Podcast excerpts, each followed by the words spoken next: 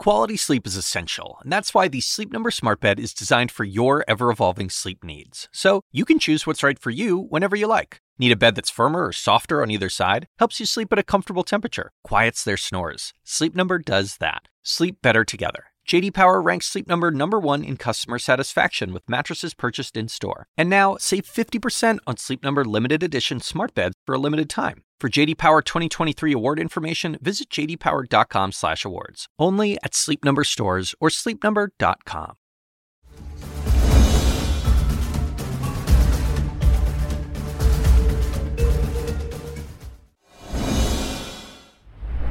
Good evening, everyone. I'm Alisyn Camerota. Welcome to CNN Tonight. Donald Trump is sometimes called Teflon Don, but is that changing?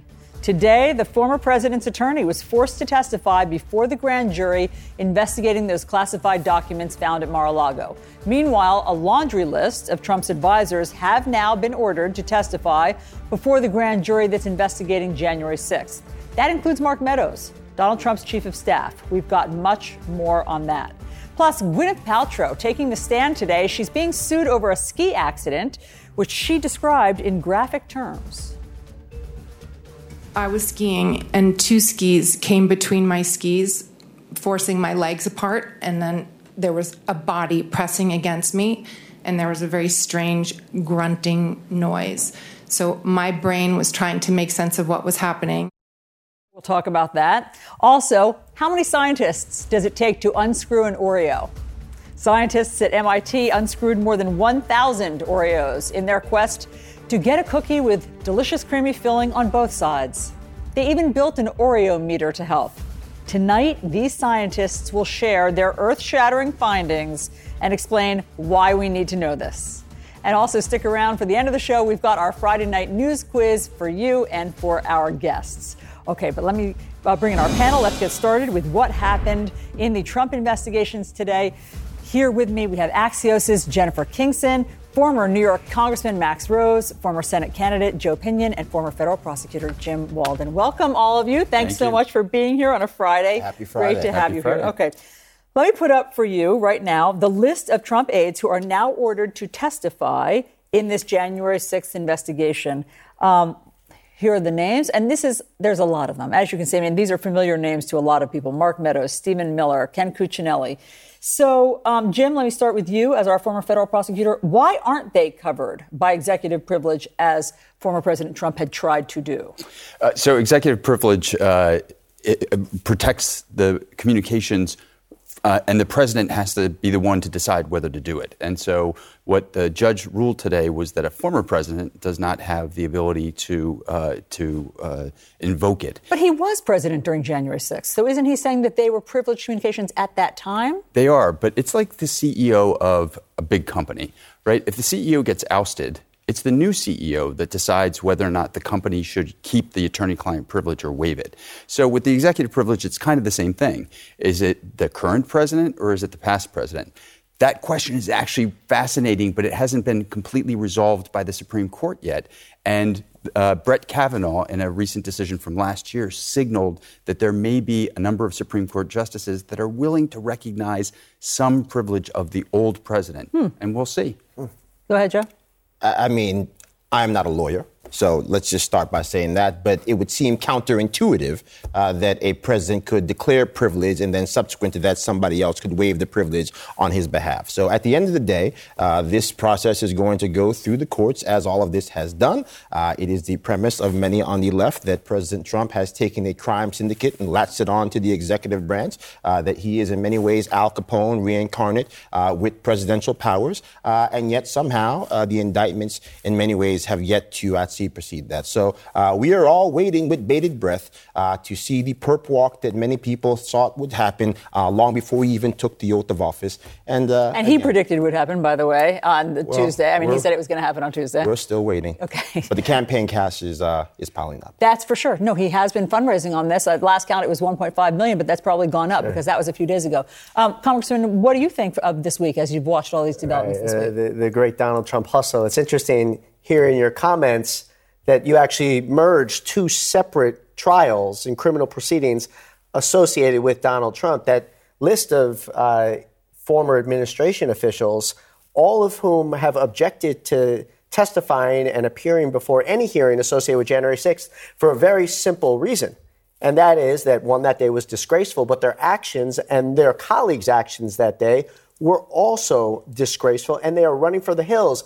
Very simple, straightforward rule in Washington, D.C., and in politics. When you have a strong argument, you talk about it. When you don't, you run away from it. And that's what they're doing. And that's what the Republican Party has been doing now for years. And that's why across the country, many of them lost elections that in a midterm that they thought was going to be a Republican sweep. Yeah, well, I mean, still, and yet the polls suggest that Former President Trump is still popular with the Republican base, and he's about to have sure. his first rally tomorrow. So we'll see what how much power he still has. Uh, Jennifer, your thoughts as you watch all the developments in the investigations. The Supreme Court uh, last really weighed in on executive privilege in 1974 when President Nixon tried to invoke it to uh, keep the Watergate tapes away from the public. He lost that. Uh, 16 days after the Supreme Court ruled on that, he resigned. Three years later, when he was out of office, he again tried to invoke uh, executive privilege as a former president. And while the Supreme Court ruled that former presidents did have uh, that right to continue it, they ruled against him in terms of keeping his materials private. Interestingly, uh, the events of this week that you just outlined amount to a real political Rorschach test. Just this week, uh, Monmouth University came out with its latest poll showing Donald Trump moving ahead of uh, Governor Ron DeSantis in a theoretical matchup between the two. Uh, 41% of potential Republican voters said that they would pick uh, Donald Trump as their nominee versus 27% for for uh, Ron DeSantis, and that's up from a statistical heat in February.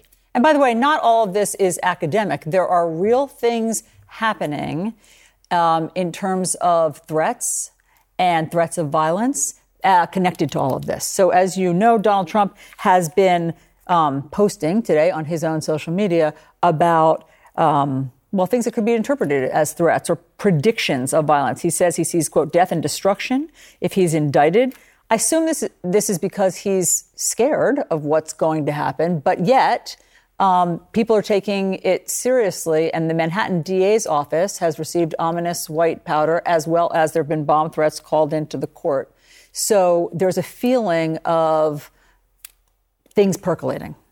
Yes, I'm, I'm going to stay in my lawyer's lane for a minute and leave the politics to other people. But what, what's happening with Donald Trump at this moment is that the walls are closing in on him. Uh, there are three investigations at least. One of those investigations have a, at least three different strands to it. And this news going back to Meadows is terrible news for the president because those were really the architects of the January 6th insurrection. And for Donald Trump, in the face of all of this, to triple down, not double down, triple down by essentially uh, trying to create this toxic environment where people are called to arms, what did it result in? It resulted in the DA today receiving a death threat in an envelope with white powder in it. This is going to uh, continue. It's disgraceful, and he should stop. Look, I, I think that we can all agree uh, that the actions of January 6th were disgraceful. Uh, that people used the flag of this nation to break glass at the people's house. Uh, and whenever the time capsule of the 21st century is opened, uh, those days will be seared uh, into the memory of this great nation. I think we can also recognize that at this juncture, we probably need less politics, not more, when we talk about how do we get to the bottom of what occurred on that day and what has gone on or what has not gone on with President Trump. But I would argue that that has to be happening on both sides, that we had a January 6th investigation into that day that was highly partisan, uh, that the remedy by the left to investigate all manner of things related to President Trump have injected more politics into this, not less. So, yes, let us all agree that the rhetoric needs to be toned down. That, yes, President Trump, in his fervor to make sure that he can get through this primary, which people pretend hasn't actually started, uh, get, get done, that, yes, things are being said that I would wish weren't being said. But I don't think that that actually means uh, that he is calling for violence. And I certainly don't think uh, that we can have one litmus test for what Republicans are allowed to say uh, politically and then another litmus test for what Democrats like yeah. to say. I hear you, and I don't want to. I don't want to suggest that he's calling for violence. I want to suggest that people hear things a certain way. So when he posts that there's going to be death and destruction if he's indicted, his supporters hear that. I mean, we know this from January 6th because I, they said we were called here by the president. I'll, I'll say this. Um, I think that, again, you can say more about what the president didn't say on that day than what he did say on that day. And I think people who want to see this as a call to violence are people who already have a certain perspective of President Trump. Wait, wait, wait. Hold on a second. Death and destruction. Joe, everything you said, I agree with you 100%, right? I definitely agree as an independent that we need less politics. But the man is lighting a match. And he did the same thing on January 6th. And not only has he not learned a lesson, he's doubling down. So I don't really see it as a prediction. Uh, I see, I, hold on, I, I, see it as a call to arms. It's not a call to arms. And, and, let me just be very clear. All right, I can take out my phone on Twitter right now, and it's MAGA extremist this and MAGA extremist that, and half the people on the Republican Party are all evil. And MAGA describes at least five Republicans or every Republican, depending on what day. Apparently, there's one person writing all the tweets for Chuck Schumer and Hakeem Jeffries. So I just think, again, if we're going to say that we need less heated rhetoric in our politics, I would agree with you. Yep. But the notion that we don't have this heated rhetoric coming from Democrats on a regular basis, I just think fails, uh, you know, Qu- strange credulity. The, the false equivalency is just stunning. But think about your comments reveal the crazy town that we live in today. A decade ago, if someone in the presidential primary had been indicted or on the verge of being indicted. His opponents are cheering for it. Now they are coming to his defense.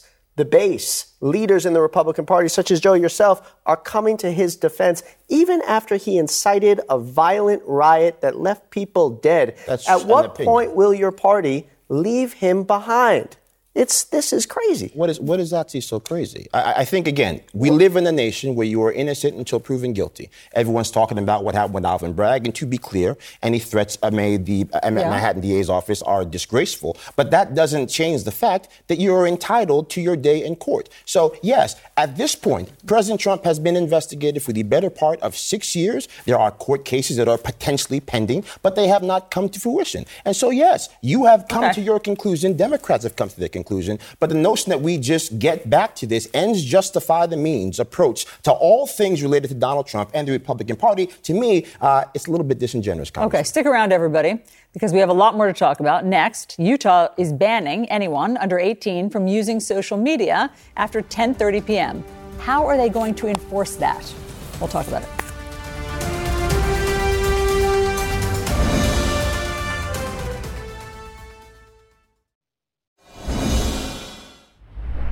All right. Meanwhile, Utah's governor signing a bill this week to protect young people on social media.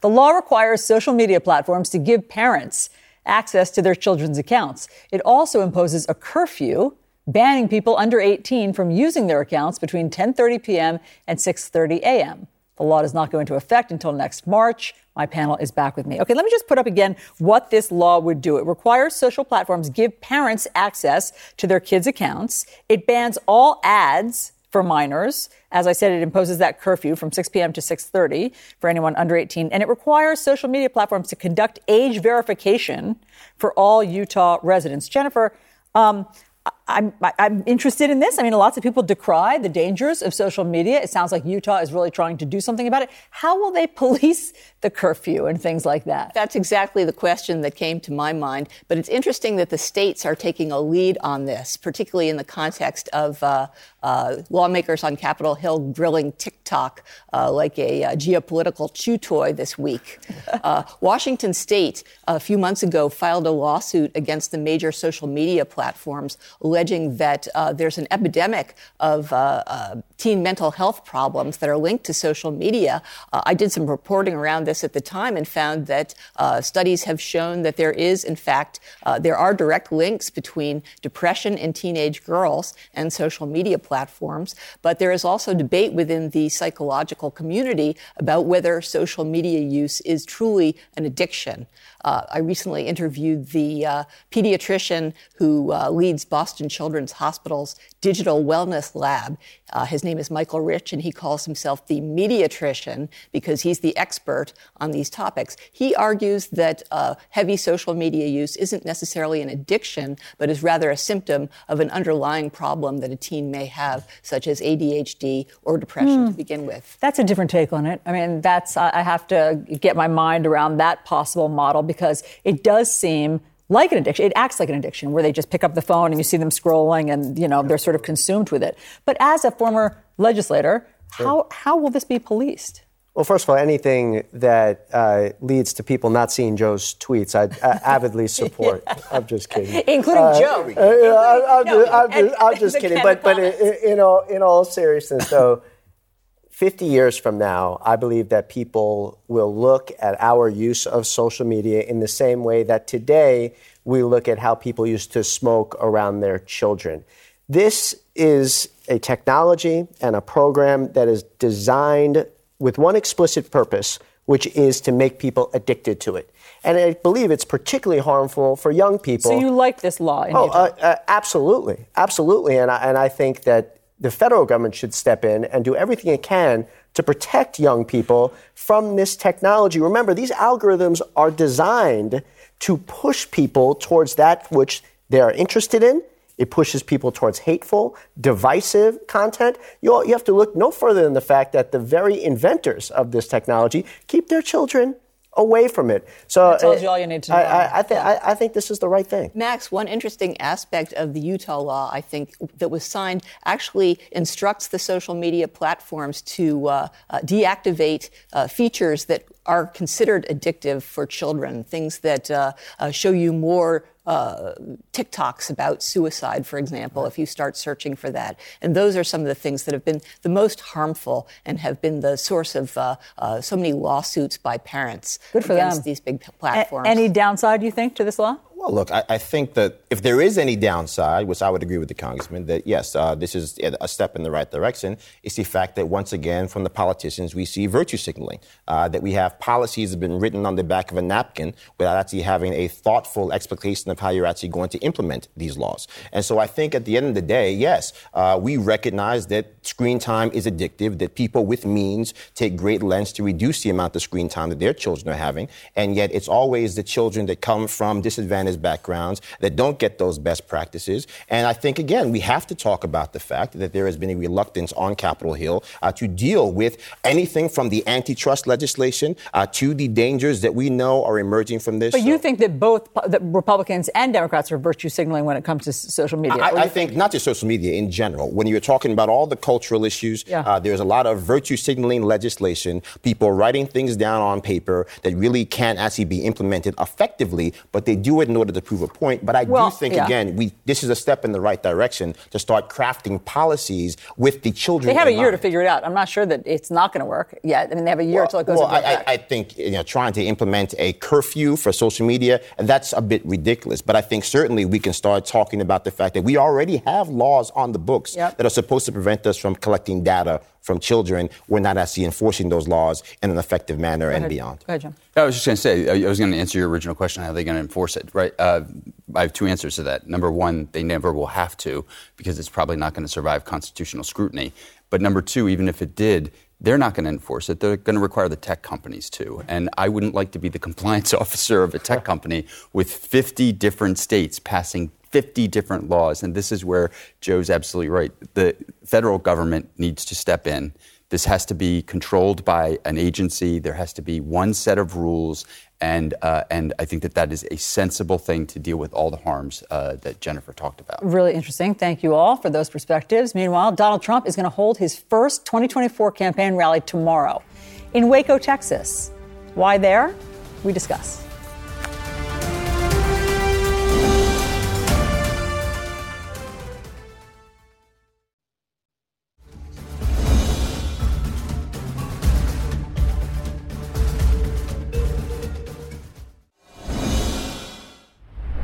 The 51 day standoff between the Branch Davidians and federal authorities just outside of Waco, Texas, was 30 years ago this month. The standoff began in February 1993 and ended in mid April with a deadly fire that consumed the compound. 76 people, including 25 children, were killed. This is how CNN covered it at the time. As we've watched this M60 vehicle, this uh, combat engineering vehicle, uh, make large holes in the side of this building and pump uh, tear gas in there. This is a this is a roaring fire here. This uh, and I don't know if there are any fire trucks. Even I haven't seen any fire trucks come up. Um, I don't I don't know if there are any fire trucks uh, at the compound. Even this uh, this fire is uh, completely out of control, and as the chief said, uh, obviously they won't be able to do much uh, except perhaps put out some smoldering embers there. It appears, and, and and still no indication, no sign that anybody is coming out. Since then, the incidents become an enduring rallying cry for anti government extremists. And tomorrow, former President Trump will hold his first campaign rally for 2024 in Waco, Texas. I'm back now with my panel. We're joined also by New York Times reporter Charles Homans. Charles, you've been covering this story, I mean, about uh, President Trump's rally that he's going to be holding. So, what's he telegraphing? Well, I think you know the important thing to know here is that Waco has attained in, in the 30 years since this happened a real sort of status um, on the far right, and and the symbolism. You know, it's I, I think a, one of the Texas newspapers in an opinion uh, op-ed today, sort of denouncing Trump for holding his rally there, called it an Alamo, which I think is right. I mean, it's a sort of pilgrimage site for a lot of groups on the far right, the Oath the Oath Keepers, the Proud Boys, the Three Percenters. And you know, Trump, when you talk to his campaign, of course, says that's not why they're holding it there. They say it's a nice central location in the middle of Texas, equidistant from a number of cities. But the you know, I think the symbolism of it to a lot of people is very apparent. And certainly his supporters get it. I mean, one of the people that you interviewed, here's a quote from them uh, Waco was an overreach of the government. And today, the New York District Attorney is practicing an overreach of the government again, said Sharon Anderson, a retiree from Tennessee who is traveling to Waco for Saturday's event, her 33rd Trump rally. Joe? Uh, I really don't know where to begin here. Uh, look, uh, Waco, Texas is still part of America, last I checked. Uh, last I checked, uh, the people of Waco uh, were not followers of David Koresh, even most of the Branch Davidians then, and whatever remains well, we're not suggesting that, Joe, but politicians not, choose their backdrop for a reason. They do. They signal things, well, as you've said. I, I, look, I, let's just be very clear. We're, we are now at be 10:30 in about 50 seconds. We still haven't talked about Ron DeSantis. We're continuing to talk about President Trump, which is what President Trump wants. Whether you agree with the virtue signaling or not, he has achieved his overall endeavor. I don't think that President Trump is trying to tell people that we should remember David Koresh and follow in his footsteps. You don't, why do you think I do he's think that perhaps that they're signaling to the fact that we're dealing in times where we do have government overreach. We also do know that whatever David Koresh did, which was an abomination, those children that died in that inferno, we also know that the federal government botched the raid and did many things. Yes, but I think terrible. that you've so, just agreed that, that perhaps he's signaling government overreach. I mean, I think that that I, was I, the I, point. No, but I, I think the two, there's a correlation and also a distinction that has to be made when you actually deal with the fact that all of these things are not just one giant Donald Trump fire and doom, death and destruction ball picture that you're trying to paint. I mean, I just think that, that that has to be said. We can't just keep bouncing around here, which is like it's the anniversary of Waco and David Koresh. Therefore, Donald Trump is saying death and destruction. I just think that that's a disingenuous argument okay, and not those, what most people. I hear are. you, but you're connecting them. Those were two separate. I hear you, Joe, but those were two separate segments. Go ahead, Matt. I mean, we should play a game. What does Donald Trump have to do for you to criticize him? But the truth of the matter is that there is a overarching narrative and point here. This is not the first time Donald Trump has done something like this. Remember Tulsa doing a rally on Juneteenth. This is not the first time that the Republican Party has done something like this. Think back to the ways in which Reagan announced his camp- his presidential campaign in Mississippi. Uh, but why are they doing this? And I think uh, so much of this goes back to a lesson that was learned from Mitt Romney's 2012 loss to Barack Obama, in which people like Donald Trump believed, rightfully or otherwise, that it was because of a depressed base turnout. And they will never turn on this base that they believe exists.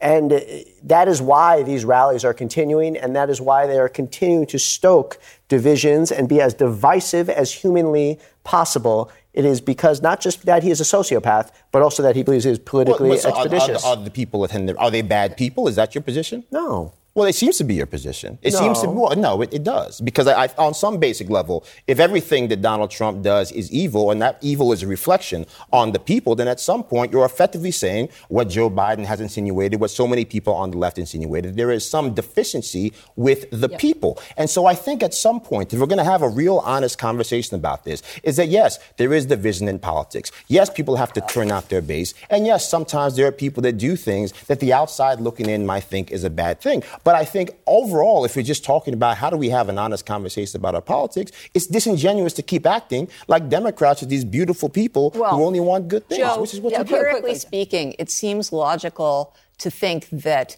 uh, Donald Trump might like to connect connect the dots between the dramatic conflagration at the Branch Davidian compound and his own travails at Mar-a-Lago, where he feels besieged by federal prosecutors circling around him. Uh, don't forget the 51 days uh, before the culmination at, uh, at David Koresh's compound included 900 law enforcement officials standing outside. There were armored tanks there. The uh, FBI played a barrage the compound with unbearably loud music for days to try to uh, get people out of there. They negotiated for 60 hours straight with David Koresh. It was a really dramatic event that I'm sure he'd like to evoke.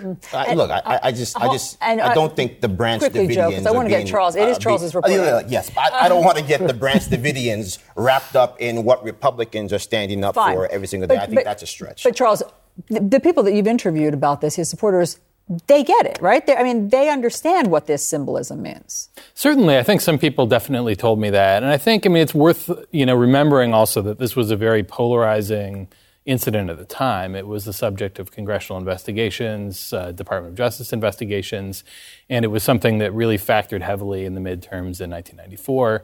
And you know, when I spoke with Newt Gingrich about this, who was a staunch critic of the you know the federal response at the time, he sort of mentioned that it you know did have a broader symbolism on the right of the federal government you know run amok, as he put it. And so I think that there's people who may not connect at the level of the Oath Keepers or the Proud Boys, but do see it as sort of a resonance um, of, of what, you know, the way that uh, Donald Trump has portrayed his sort of situation today.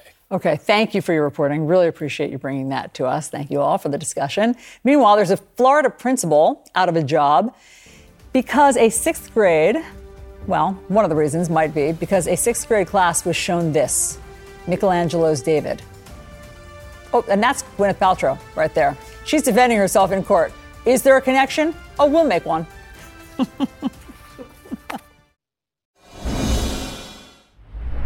Get dressed, Marge. You've got to lead our protest against this abomination. Mm, but that's Michelangelo's David. It's a masterpiece. It's filth. It graphically portrays parts of the human body, which, practical as they may be, are evil. But I like that statue. Is it a masterpiece, or just some guy with his pants down? That's our topic tonight on Smartline. Once again, The Simpsons predict the future. That was their take on Michelangelo's David and the battle over censorship back in 1990. And today, the controversy is back. Some Florida parents are angry about the David's inclusion in a sixth grade lesson, and their principal has been forced to resign as a result. I'm back with my panel. Okay, so this is a spicy headline I recognize because it's, you know, Michelangelo's David and he's nude, but it's also, uh, it's a little bit more bureaucratic than we're making it sound. She didn't know, the principal didn't send out a notification to the parents, and she was supposed to send out a notification, and that's why they say she was fired. What do you think is really going on, Jim?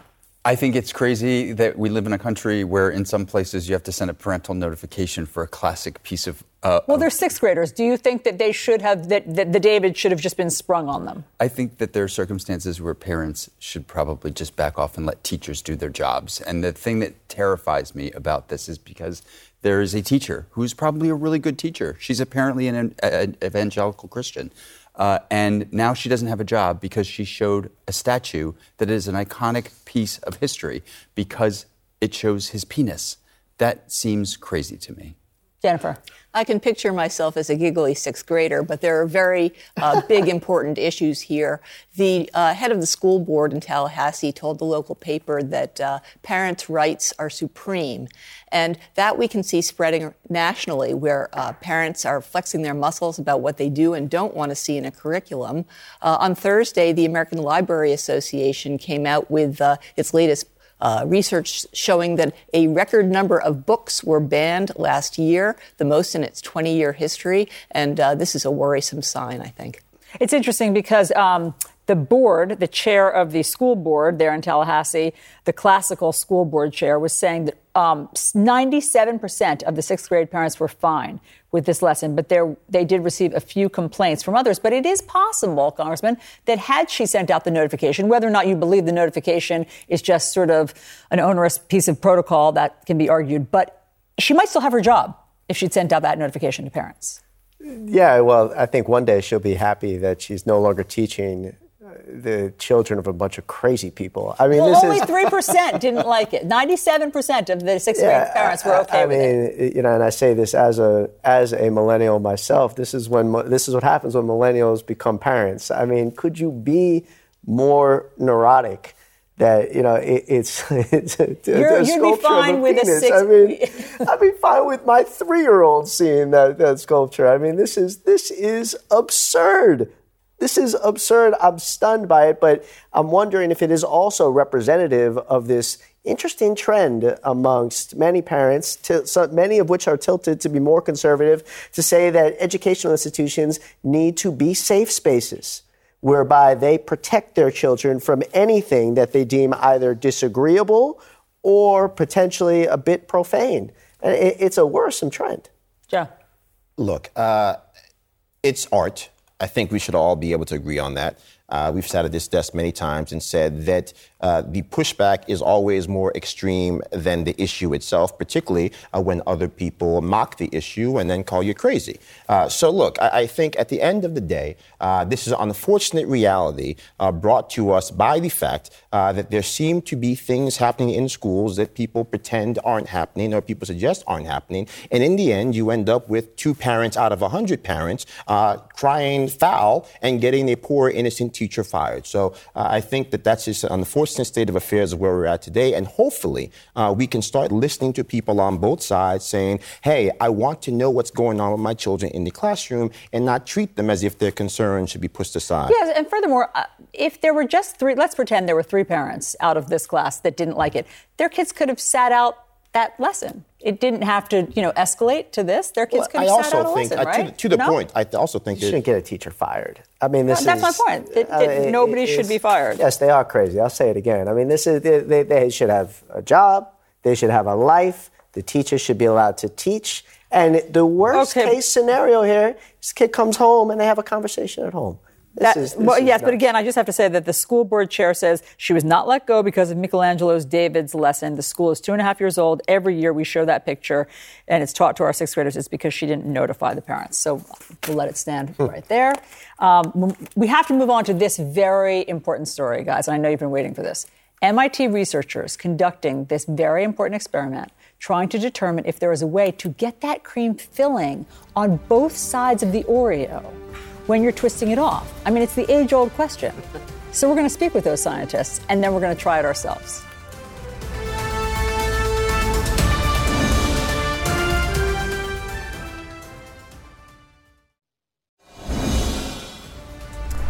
All right, everyone, let's get in our time machines and go back to my favorite decade, the 80s.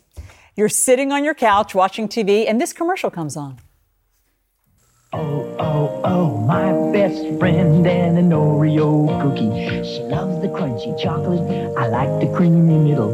Been eating them this way since we were very little. We'll always be friends with O R E O. That was fantastic. Do you remember trying to split open the Oreo?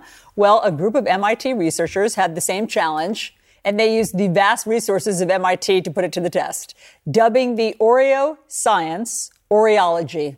And two of those MIT researchers, Crystal Owens and Max Fan, join me now. Guys, thank you very much for being here and sharing your earth shattering findings with us. Crystal, I know this was your idea, so I'll begin with you. How much marijuana was involved in you coming up with this idea? Uh, so the study was actually published on uh, 419 last year. Oh. So the timing was very good. So the day after it came out, everyone could celebrate. Oh, That's fantastic. Um, Max, um, how many cookies, Oreos did you eat in the name of research? I've lost track, honestly. Probably like close to 30 to 50. Maybe not as many as you think because you get sick of them after a while. Crystal, seriously, did, this was born out of your childhood challenge, right? Of trying to separate the Oreo and figuring out which side was most delicious? Yes, because it's so frustrating because you want to have a cookie that has a hard wafer and some soft cream. You don't want to get one wafer that's just bare and one that has a lot of cream. And so when you're trying to figure out fluid mechanics, like that's what I'm studying for my PhD. Why not like apply that to like a real problem? Um, we have a congressman, a former congressman, with us here tonight, and he was wondering how much taxpayer money was spent on this um, experiment. Do you know? Um, I uh, so this was kind of a side project. Mm-hmm. My my main project is Hmm. Yeah. I We'll come know. back to it. All right. Uh, Obviously, we'll come. We'll come. We'll get the answer to that. We'll research that. But in the meantime, I know that this also has some practical application. It's not just about Oreos. So what else? I mean, what do we need to know in our real lives that you found out about this? Uh, So the physics that describes how Oreos come apart describe like all sorts of soft materials. So if you're looking at like houses in landslides like sliding off the hill uh, in uh, California, that's like exactly the same physics as like a wafer coming off on the cream on like another wafer. Okay. So like, just understanding how this works is very important. Of course. And so, guys, what answer the age-old question? What is better, to, to twist it or to tug it? To twist it. Oh, to twist it. Okay, so that's what you found. To twist it. And see, I used to consider this perfect if you could twist it off perfectly, but you're saying that it would be better if it was half and half. hmm And what's the best way to get it to be half and half? So it turns out it doesn't really matter what technique you use. You can twist it quickly, you can twist it slowly, you can compress it while you're twisting it, you can pull it while you're twisting it. It doesn't really matter. Um, some things that might happen if you pull it, you might shatter the wafer, but it doesn't really matter because either way, you're most likely going to get the cream on one side. Um, okay, Crystal, uh, Max, thank you. Stand by because our panel is trying this right now. I feel like um, you destroyed yours. You What heard me happened quiet. You heard me curse. I did hear you curse. You are a horrible scientist. You've destroyed your. I win. You win. win. Look at this. Oh my God. Look at Oh, what. wow. Hold out yours up, Jennifer. You were able to get some of the delicious cream on both sides. You've impressed our scientists, Crystal and Max. Um, you have also done well, Joe. I, So you know, the world can't be like this. Joe is look. Look at how well Joe, well, Joe has done with these two here. But Joe also is the person who, when we handed him the Oreo, said, "Are we really doing this?" Whereas I feel that you were excited, Jim. I used to actually take uh, all of it off and make like the quadruple stuff because I love the I like them. I like the combination, but I want the whole thing. I did it- that too. And if you take the empty wafers off and put them back in the package, it's really disappointing to the next person who opens it. Wow! I didn't do that. Wow, that must have really been a good prank on your siblings. Or whoever. I want to know if the gluten-free ones have different physical co- properties. Do the gluten-free ones? Our scientists, I'm sure, know. Do the oh. gluten-free ones have different physical properties, Crystal and Max? Just a little bit. They're actually pretty similar. All right, so let's not get into the birthday cake Oreos. Feel free to feel free to do that. All right. Um, thank you guys very much for sharing your research with us and for giving us a mid-show snack. We really appreciate it, Crystal Owens and Max Fan. Thank you. All right. Meanwhile, uh, Gwyneth Paltrow taking the stand in a ski collision trial today. What she's saying and why Taylor Swift came up.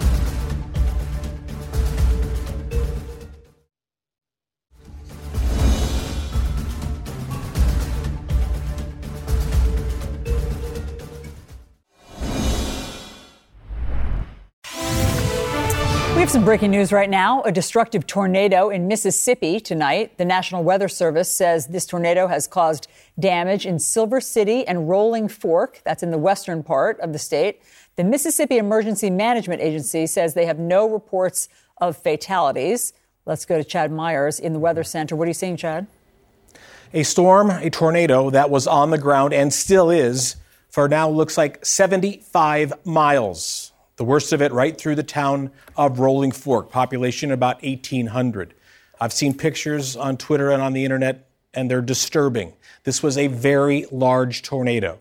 It continued on the ground, moved through a couple other towns, but Rolling Fork is the true center of the destruction at this hour. Crews are on their way. Police are asking for as many ambulances as we can get. This is the storm right here through Rolling Fork and then on up toward Belzoni. It was on the ground as a likely an EF3 or greater for a very long time. This is the color coded Doppler velocities showing the circulation right over that town. And it may still be on the ground right now. It was about 10 minutes ago as the storm has moved 75 miles to the northeast. This is the area we're watching, this highlighted area here in orange. This is where most of the weather will be tonight. There will be more weather, and there are likely going to be more tornadoes. The problem is, it's 10:30, 10 o'clock there in the central time zone. People are sleeping. You need to get away from this storm. Many of these tornadoes that we've seen tonight are underground tornadoes. You need to get underground to survive them. That's how large they are, and they're still going on right now. Alisyn, this is uh, going to be a deadly night, I'm afraid. I've seen pictures here in Rolling Fork, and, and it looks bad. Okay, Chad, come back to us as soon as you have any updates. Thank you very much for that breaking news. Mm-hmm. Now we want to turn to Gwyneth Paltrow taking the stand today, testifying in her own defense in a lawsuit that accuses her of skiing into a 76 year old man on a beginner slope. He says he suffered broken ribs and a traumatic brain injury as a result, but Paltrow says it was his fault, not hers. So there's a lot to discuss. Let's bring in our panel. We have our defense attorney, Joey Jackson, here, former Democratic Congressman Max Rose, psychotherapist Robi Ludwig, and former UN spokesperson Hagar Chemali. Also joining us is Stan Gale, who is a ski and snow sports safety consultant. So, Stan, I want to start with you because you've consulted on 200 ski collision cases, as I understand it. So, how is this one that Gwyneth Paltrow uh, was involved in? How's that? How's it stacking up for you? What do you mean by stacking up? Meaning, What- do what you think when you what- hear her on the stand? In you, fact, you uh, know mean what? by Actually, let me play her on the stand so that we all can hear this. Let me play for you how she explained what Okay. happened on the stand, and then you can analyze it. Listen to this. I was skiing, and two skis came between my skis, forcing my legs apart. And then there was a body pressing against me, and there was a very strange grunting noise. So my brain was trying to make sense of what was happening. I thought, am I, is this a practical joke? Is someone like doing something perverted? This is really, really strange. My mind was going very, very quickly, and I was trying to ascertain what was happening. Okay. Um, and I think you said, I didn't know if it was an accident, but he was groaning and grunting in a very disturbing way. Yes, there was a sort of groan coming out of his mouth. Okay. You said this man was behind me on the mountain. My knee and our skis will, were still sort of tangled up. Mm-hmm. Is that yes? Yes, sorry. Our bodies were almost spooning, and I moved away quickly. Yes. Okay, so Stan, what do you think of her description of what happened? Stan, are you frozen? I think we've I think we've lost him for a second. Oh, Stan, can you hear me? All right, Well, it's, go ahead. uh, her description, uh, her description. Uh, sorry, there's a bit of a time lag here. Um, the description um matches uh, what one would expect uh, in a ski collision where there's some person in front and another person in back, and uh, if the skis uh, go through a person's legs, obviously that person is overtaking the skier in front of them. I mean, if you're on a green run, which this was, and I believe we even have some video of this, it's called the Bandana Run. This is at Deer Valley. It sounds like she was having a ski lesson, so she's. It sounds like not a great skier. Um, people hit each other. This, this happens. It doesn't happen all the time, but it happens certainly on ski runs. And so, what what separates a regular ski collision um, from negligence and from it turning into a court case like this? Well, uh, when their negligence negligence is involved, there is one person who who causes the incident to happen, and it's very important when skiers ski to maintain a lookout ahead, to survey the slope ahead, uh, to be in control of their course and speed, to be able to avoid people or objects or children or fences or things like that that are on the ski slope by maintaining a lookout ahead, you can uh, gauge your speed, you can make turns, you can slow down.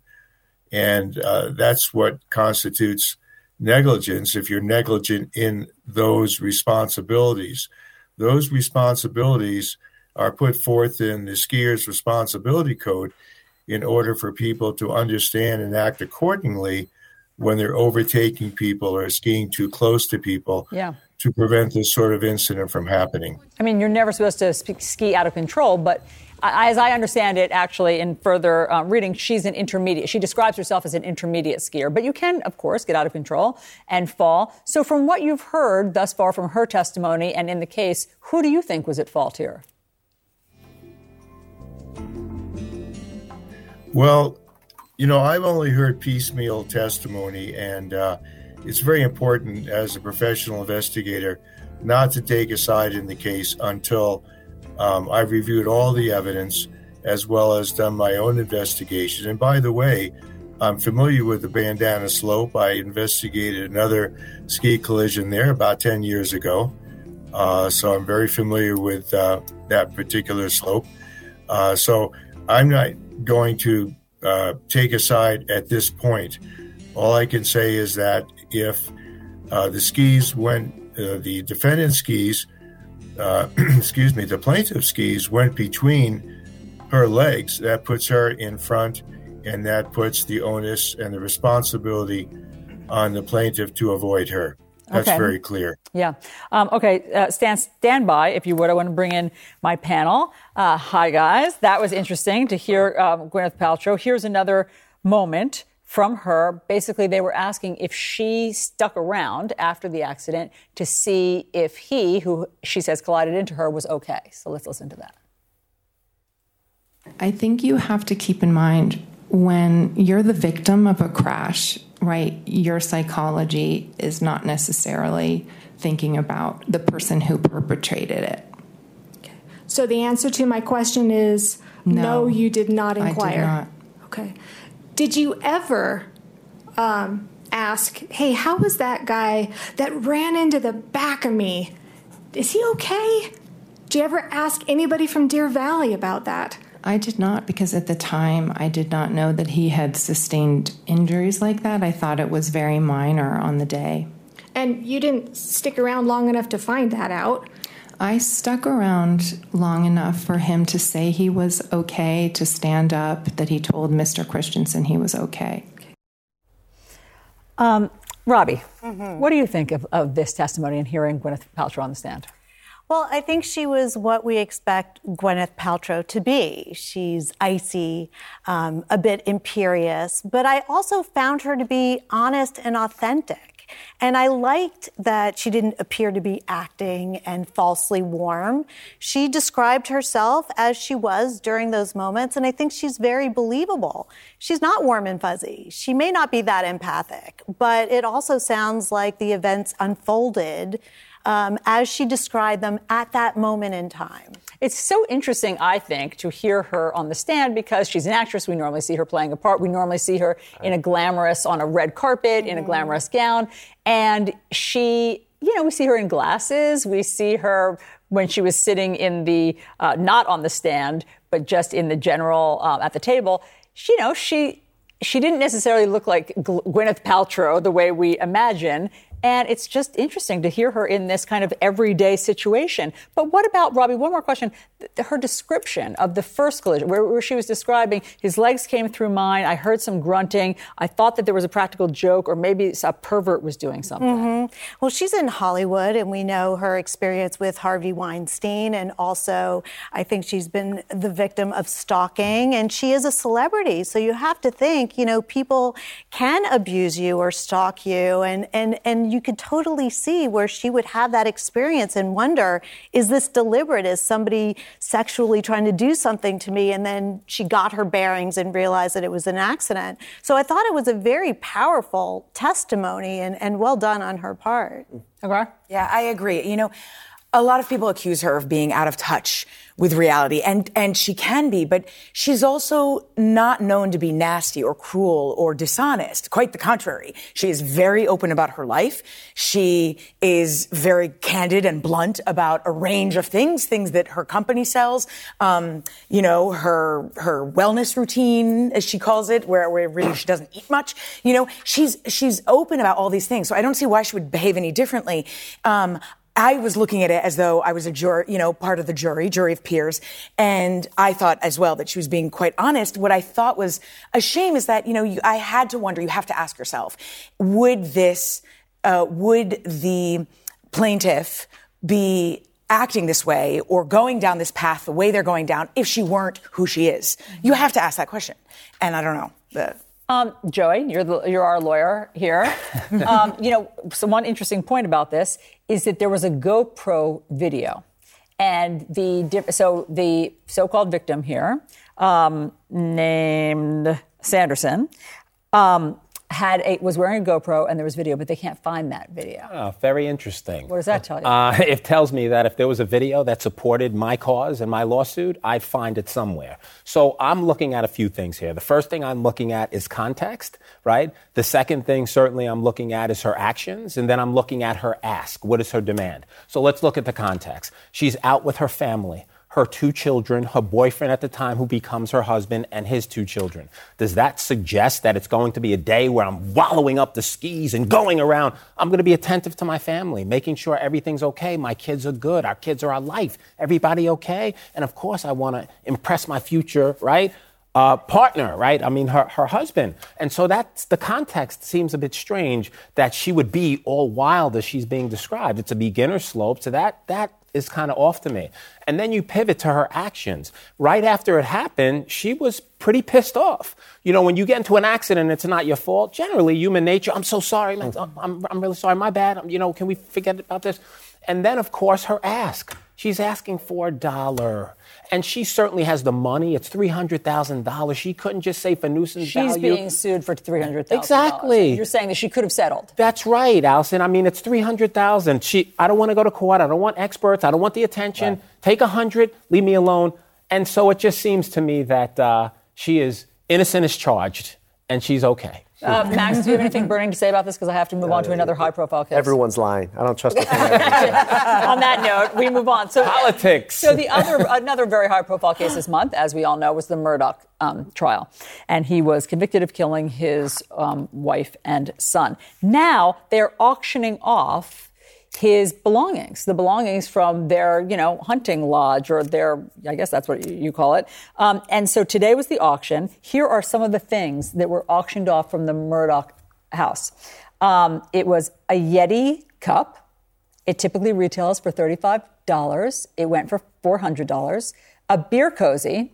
Those, I believe, retail for a dollar. I mean, r- roughly, or they can be made for that. and that was auctioned off for 500 Mounted antlers from this lodge, uh, $10,000. A furniture set, $30,000. Um, so, guys, uh, let me start with, with you, Congressman. What do you think the interest is in having a, a piece of memorabilia from a high profile but macabre family story? But these are some creepy people that are that this? are doing this. I mean, imagine the, the the the tour of the house. Oh, and this is you know my memorabilia from murder scenes. You know, come on, let's go hang out and have a drink. I I would say though that, and this is something that is, i- think part of the fabric of American culture and society. Is we, we have this cult of celebrity, and it mm-hmm. actually does not matter what the root cause of the celebrity is. It is just that everyone is talking about it, and everybody wants a piece of this. It's notoriety. It's notoriety because this is at.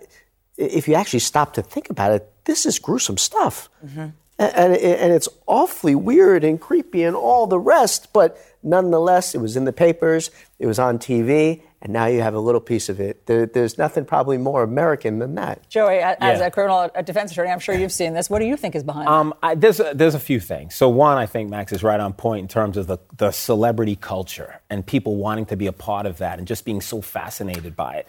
The second thing I think is just it's historic. And I think people want to buy into the history. There was a moment in time where there was this madman, or whoever you, however you want to describe him, who did this to his family. Can you believe that? And I'm part of that. And then the second or the third thing I'll say is people could be a, a little nutty. Sure words never spoken on this panel. Uh, Robi, what do you think the psychology of this is? It's called murderabilia. Ooh. so there's a word for it, and usually it's when people buy what serial killers make. But it is a, a part of the story, right? It's to be a part of the story, and there's an aura and mystique around these items because they belong to a murderer. It's a cautionary tale of someone who thought they were so powerful and wealthy they could do anything, and yet they can't. So there's a whole interesting kind of Greek tragedy behind it. Um, but it's also maybe vicariously thrilling to be close to a murderer in some way and be safe. And some people even believe it's like a talisman, it can protect you from evil. So there are a lot of different perspectives here. Murderabilia, really Yeah. fascinating. All right, friends, Uh. thank you very much for all of that. Stick around. Uh, 2024 is looming. And of course, one of the big questions is should Kamala Harris still be on Joe Biden's ticket? We're going to discuss that next.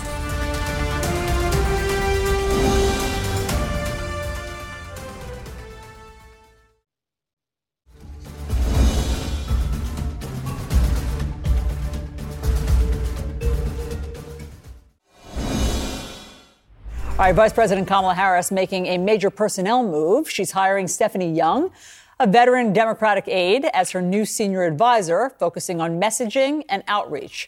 The vice president's performance in her role has been criticized, including by some Democrats. They're questioning whether having her on the ticket will hurt Biden's chance of reelection. My panel is back with me, and our friend Doug Heye joins us now. Great to have you, Doug. Thank you. Um, okay, so in uh, 2020, um, Hagar, you wrote a piece on CNN.com about how um, having Vice President Harris, you basically called it Biden's chief foreign policy appointment, his running mate, and you argued that she would be a great asset, I guess, in foreign policy. So, what has happened since then?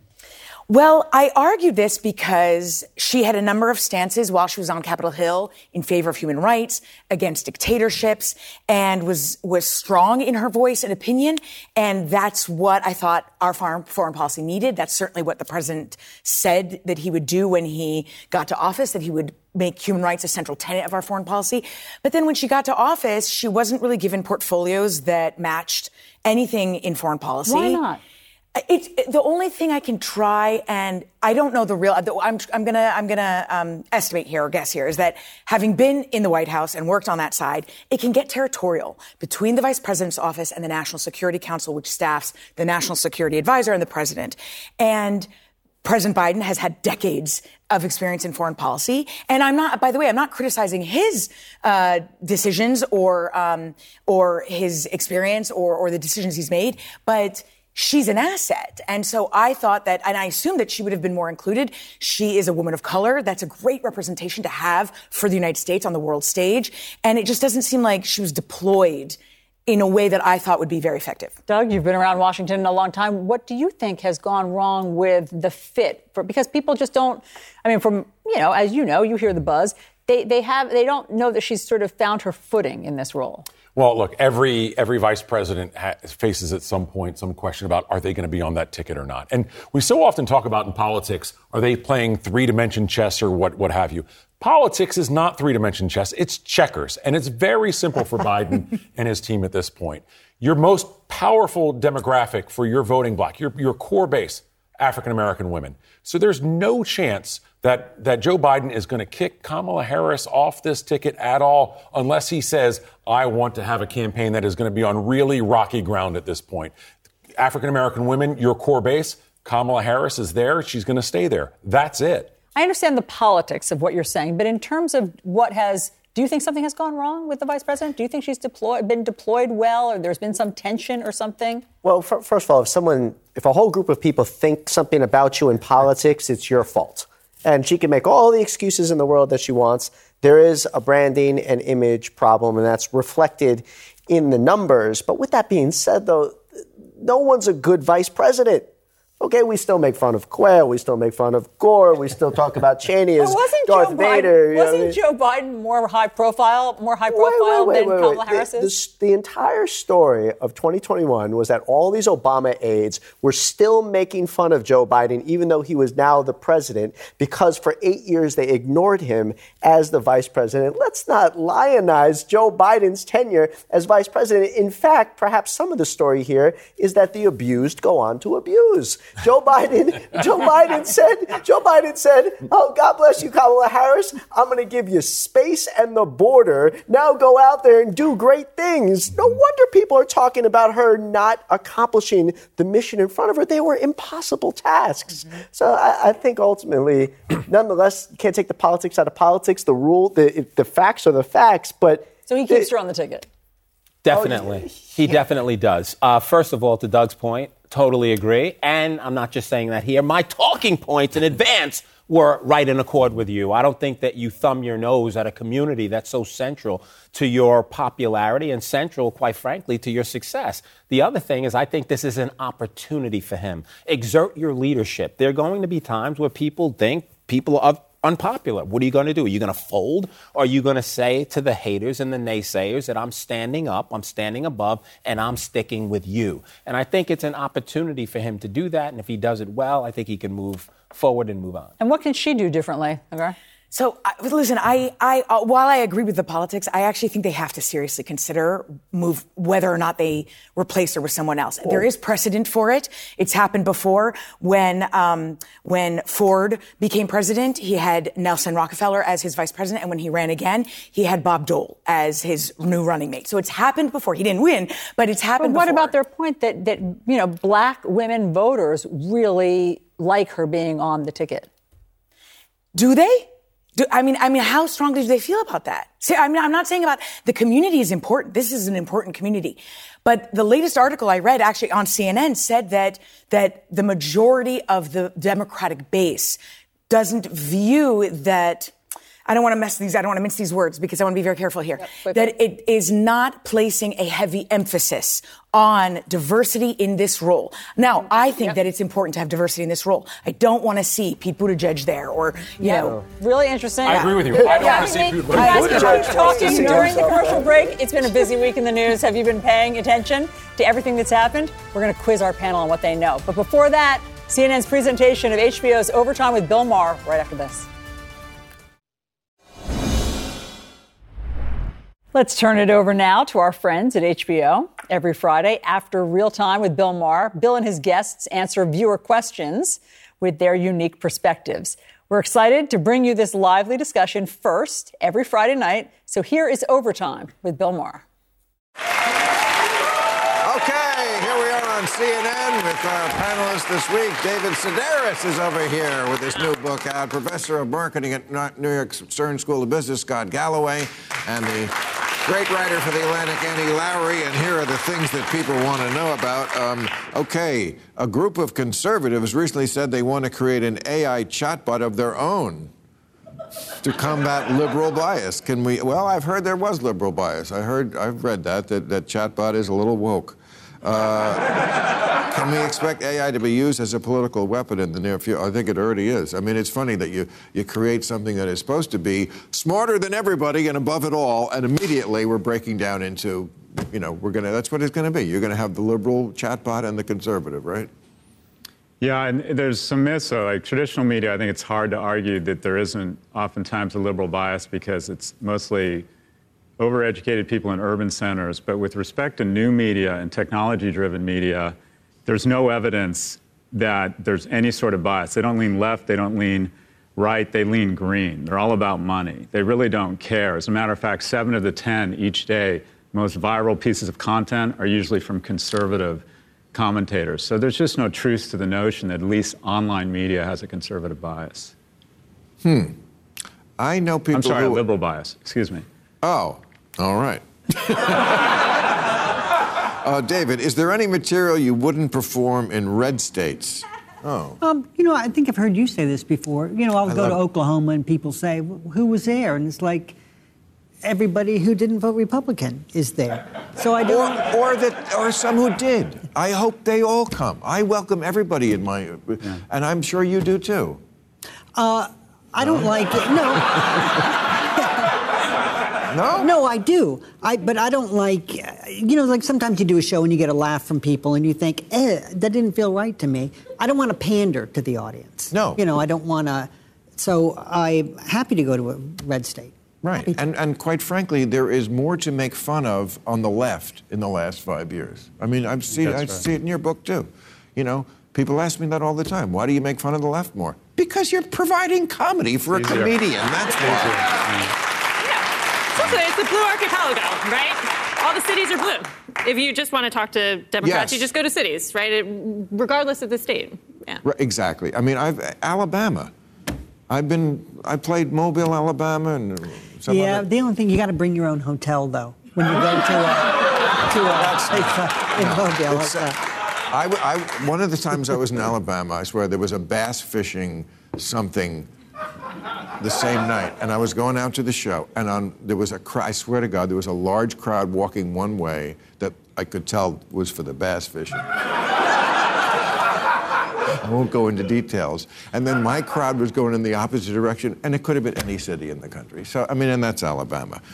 Okay, what do you make of Xi and Putin's meeting? Well, boy, they exchanged uh, friendship bracelets, didn't they?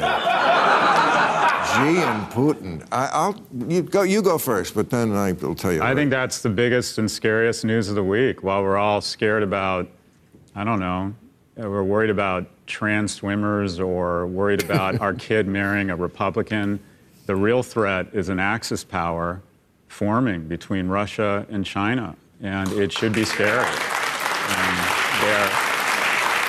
China you know, China of, of today is different than China of 10 years ago, and they are they're not a competitor. They're adversaries and maybe even enemies. The swing vote will be India, but we should absolutely be. It should have sent chills down the spine of every American seeing those two together. Well, I, I mean, I was mentioning on the sh-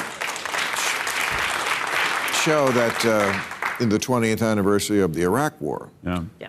I think this is a result of that. Uh, I think, you know, when, well, in the sense that Xi and Putin see America, they saw 20 years ago we invaded a sovereign country. Yeah. I mean, we, we would make the case that we had reasons that Putin doesn't have in going into Ukraine, but that's not how they see it. So their view is, and yes, you know, China and Russia never had any love for each other. Even during the Cold War, when they were both communists and they should have been allied closer, it was very frosty. But their idea is we have to just be number one is to be anti America. America is the one who's trying to bully the world. We, we've seen it over and over again, and we have to line up against them. That, I think, is the scary part, is because they're going to get more people to join in on that premise. Yeah, and I think that there's the eternal folly that wars are won quickly, which we learned twice that that wasn't true recently. And I think that the Russian engagement in Ukraine is going to last for many, many, many, many, many years to come, weakening that state considerably. And it's terrifying. I, I don't know. Uh, Okay. Uh, a school principal at a Florida school recently resigned after parents complained that students were shown Michelangelo's David. Oh. it's a nice sculpture. Was it really appropriate or just an example of parents being too fragile about what their kids are taught in schools? Wait, the, was this principal had to resign because he showed David is a great work of art? Now, yes, the dick is out, but well, it is. And it was no bigger than the students. I was going to say it would probably bolster the confidence of a sixth grader. Yeah. I mean, that's a very, uh, you know, the, the name of that statue should be "It was cold out." I serve on the board of my kids' school in Florida, and the notion that we're trying to pull the gay or the straight out of them is just ridiculous. We schools aren't trying to turn kids into worksters. We're trying to turn them into warriors. And these culture wars that divide us and use schools as weapons to inflame some weird imaginary problem in schools. It's just it's another example of instead of working on the things that actually affect us, people want to figure out what offends us so they can raise money. It's a bullshit topic. Yeah, it's um. Hey. You know the. We're on the, CNN. Watch your mouth. Oh, sorry. keep keep your swear words out of your Sorry mouth. about uh, you know, the, the Southern strategy as the most effective political strategy that we've seen deployed in the United States in the past hundred years. And I think that we are seeing Republicans attempt to turn anti trans legislation, anti LGBTQ legislation into a kind of version of the Southern strategy uh, that whips voters up. And I think that it remains to be seen how that, you know, certainly in the midterms, it didn't seem to work terribly well. But of course, what's at risk is the health and safety of children uh, and the rights of Americans to live how they want and love who they want. So, yeah, it's awful. Uh, okay, Kristen, Kristen Sinema, Kristen or Kirsten? Kirsten. Kirsten. Okay. Kirsten, see, I got it. Kyrsten Sinema. She's the senator from Arizona. She's now an independent, right? She was elected as a Democrat, but uh, was not quite Democratic enough for the party, uh, or liberal enough, so she's an independent. Uh, recently said she's not going to eat in the cafeteria anymore because it's just old dudes eating jello. Did you hear this? No. Well, I'm telling you. See, aren't you glad you're listening to this show? You know what? I you- lost so much weight eating diet Jello. Really? Jello's great. I don't think that's the point she was going for, but, uh, but you know, as a, as a tangential topic. Is uh, regular Jello co- like a It has lot of a lot calories? of calories in it. Yeah. Well, But- sure, it's all sugar like everything I else thought in about it. it. But diet Jell-O? Jello, it's 40 calories for the whole box, and you're feeling hungry, and you eat two boxes of Jello, and you're full, and that's 80 calories. Jello. We drink it here on CNN. we haven't. okay. All right. It's gotta. It's gotta be. Any any thoughts on the uh, old people drinking Jello? Because you're Yeah, I think, talking. I think her, what she was saying is that our elected representatives are probably not representative of America. The average age of American is 38. The average age of an elected representative is 64, meaning every time someone like AOC is elected to Congress, someone else is dead. I mean, it's, it's, we, and what do you know? Cost of living adjustment, biggest in history for Social Security recipients, and the tax credit, the child tax credit gets stripped out of the bill. We don't have a representative government. We have um, basically people who are uh, much older running our government. We need more youth. We have the second oldest elected populace. We don't have a representative government. I'd also say um, Sinema is one of the few politicians, I think, on the Hill who retains a capacity to surprise. And, um, you know, that, that feels well, like also a, kind of like to tell it like it is. I mean, I don't. Maybe. I don't think she was making so much of a political statement as just saying, "I don't want to eat with Steny Hoyer." Yeah. You I think a lot of I- I mean- members of Congress don't necessarily want to sit down and eat with Kirsten, Kyrsten Sinema at this point either. All right, but we love all politicians in this show, but we have to be mindful of um, advertisements here on CNN. So eat your Jello, and we'll see you next week.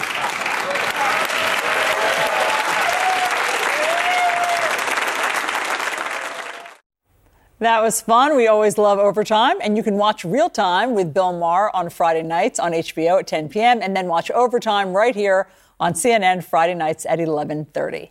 And we'll be right back. Unbelievable. It's like It's very like interesting. tennis- All tennis everybody, it's Friday night, and you know what that means. It's news quiz night. Let's see what my panelists know about this week's news stories. Okay, everybody, I have a quiz for you. Let's see how much happen. you've been paying attention. Here's the first question. Now, when I say three, you're going to turn over your answers. Okay, get ready with your. But do we have to be quick to it? No. Do we, okay. no, no. So we could just. That's All right. not. That's not a. But there are no buzzers. There are no buzzers. Well, Oh my God. I don't know. Maybe there is a buzzer. I can't remember if we have a sound effect. There's no We'll see. prize though. Okay.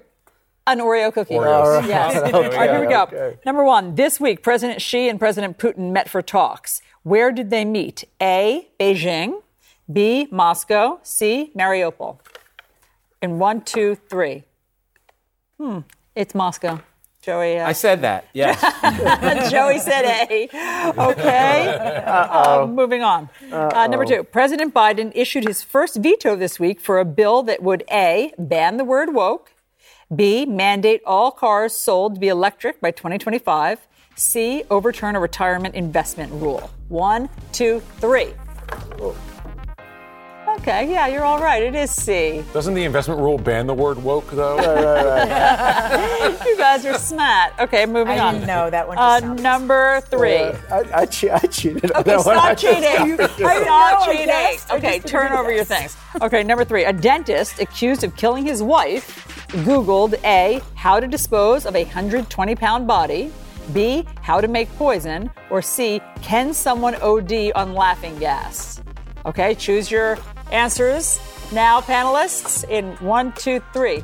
Okay, you said B, B, A, A. The bees have it. Oh, how to make oh. poison. that is the answer to that one. This thing Okay. is rigged. It is not rigged. Like the, Next. like the 2020 election. Here we go. Here we go. Like the 2020 election. Number It's four. Uh, researchers at Columbia University this week used a 3D printer to print A, a vegan cheesecake, B, a soccer ball, or C, a pair of shoes. Did researchers at Columbia University print A, a vegan cheesecake, B, a soccer ball, C, a pair of shoes in one, two, three? Only A has it. Only Doug knew. Oh, How did you know it was a vegan cheesecake? Because if it's 3D printed, it has to be vegan if it's a cheesecake because the 3D can't print milk. That's interesting logic, Doug. That's that's. I don't know If how it's you a got 3D there. printer, the cheesecake is going to be Right, vegan. but why couldn't they have printed a soccer ball or a pair They of could shoes? have. Max, what But he vegan, said. if you said What he cheesecake, said. I don't know what I would have done. But vegan, I mean, this guy clearly had access to the answers. All right, mo- mo- no. or that. Moving on. Um, okay, the Fed raised interest rates again this week. How many times have they hiked it over the past year? A, five, B, eight, C, nine. In one, two, three. Only Joey Jackson has oh! it Oh. nine times. Wow, go Only figure. Joey Jackson. times. I didn't realize it was nine nine. times. Wow. It's like Ferris Bueller. Nine times. Ferris Bueller's day off. Okay, guys, one more. We're one doing so more, and then we're going to see who won. Okay, here we go. As young actors Ben Affleck and Matt Damon shared A, a Jeep Cherokee, B, a checking account, or C, a Dunkin' Donuts uniform. Okay, in one, two, three. And it goes to Joey, a checking account. Unbelievable. Look at that. Boom shakalaka. Okay, now I I think that I wasn't moderating properly because I didn't wasn't counting who was winning. Who won? It's clear. We, we're oh, all got winners. last two. We Okay. are all winners. We You all get a trophy, Alisyn. You're all you all get a trophy. We all get a That's the way trophy. Vegan is. cheesecake. That's the way it goes. You all get an Oreo. That's the way it goes. Everyone, thank you very much. Feel free to let me know how you did on Instagram or Facebook, where you can find me, or Twitter. Okay, up next, the Museum of Failure, which is a lot more fun than it sounds. It's featuring some of the biggest flops in history, and you'll definitely remember a few of these.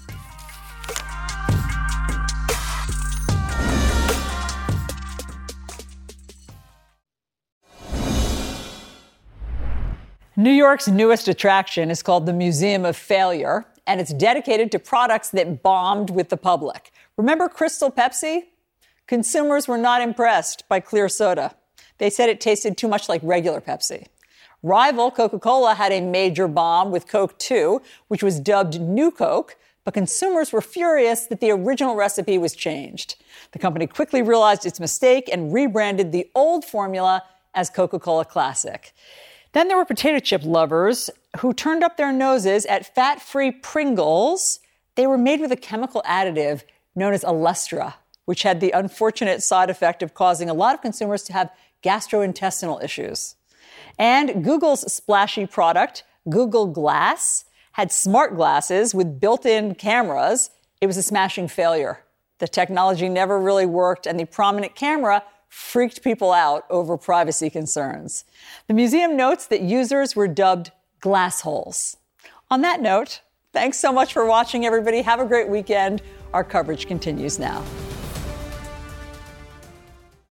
Quality sleep is essential, and that's why the Sleep Number Smart Bed is designed for your ever evolving sleep needs. So you can choose what's right for you whenever you like. Need a bed that's firmer or softer on either side? Helps you sleep at a comfortable temperature, quiets their snores. Sleep Number does that. Sleep better together. JD Power ranks Sleep Number number 1 in customer satisfaction with mattresses purchased in-store. And now, save 50% on Sleep Number limited edition smart beds for a limited time. For JD Power 2023 award information, visit jdpower.com/awards. Only at Sleep Number stores or sleepnumber.com. Now streaming exclusively on Max, a new CNN flash doc about the album that has Nashville talking. Call Me Country. Beyonce and Nashville's Renaissance. Watch it at max.com slash call me country. Max subscription required.